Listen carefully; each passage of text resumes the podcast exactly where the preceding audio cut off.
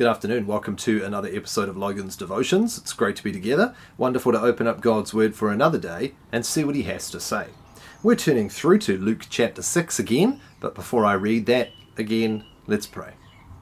Father in heaven, we thank you for your Word, which is rich and true. We pray that as we turn to it, that you would encourage our hearts and bless us to see wonderful things. In Jesus' name we pray. Amen. Luke chapter 6, picking up at verse 20. And he lifted up his eyes on his disciples and said, Blessed are you who are poor, for yours is the kingdom of God. Blessed are you who are hungry now, for you shall be satisfied. Blessed are you who weep now, for you shall laugh. Blessed are you when people hate you, and when they exclude you and revile you and spurn your name as evil on account of the Son of Man. Rejoice in that day, and leap for joy, for behold, your reward is great in heaven. For so their fathers did to the prophets. But woe to you who are rich, for you have received your consolation.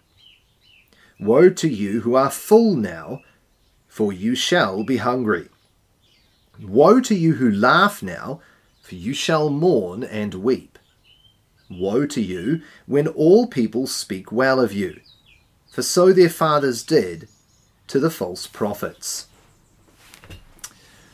Well, often in life, there's always a good question to be asked when you're making a trade or an exchange. You often think to yourself, is it worth it? You know, you might think about not just financially going and buying something, but if you're trading something. As a child, there used to be these trading card games, and you would get cards, and then you might have a double up, or you might have one that's really good quality, and you would trade it with someone else, and you might be able to trade your really good card for two or three cards from a friend.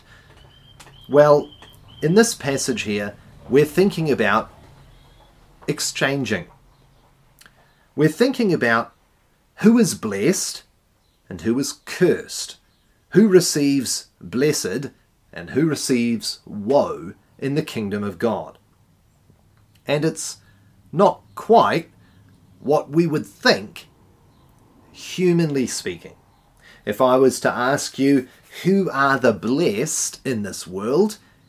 Most people would say the rich, the full, the laughing, and those that are spoken well of.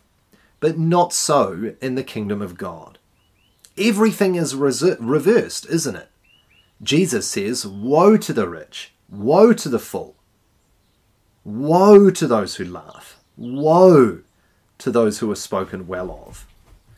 But he says, Blessed are those who are poor, blessed are those who are hungry, blessed are those who are weep, blessed are those who are hated. Why? What is going on here? Why is it that in the kingdom of God, everything seems to be reversed?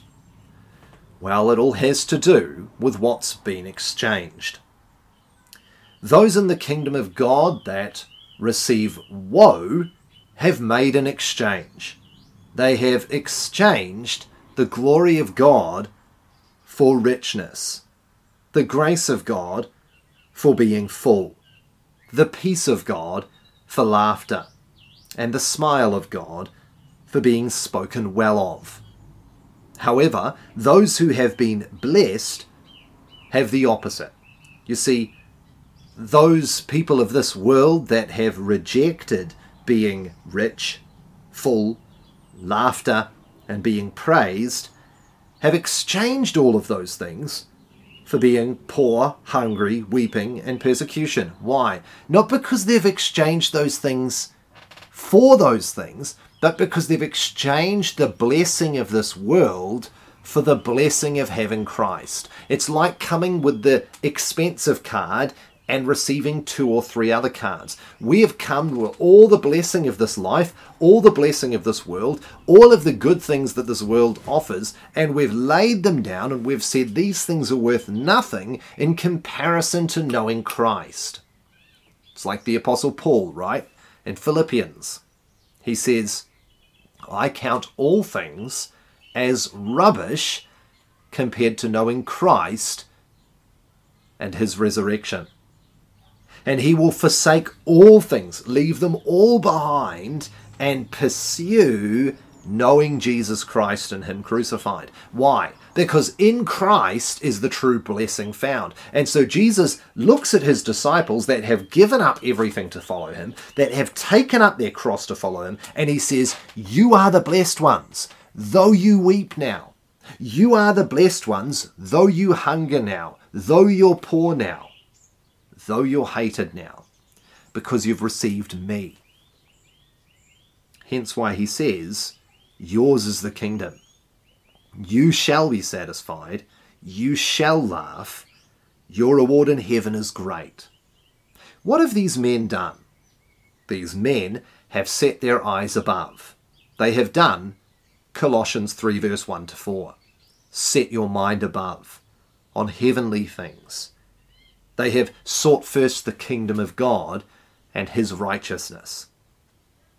And those who do that will never be disappointed because, as Jesus promises elsewhere, anyone who gives up father or mother or house or career for my name and the kingdom will receive 100 fold more in this life and in the life to come with persecutions.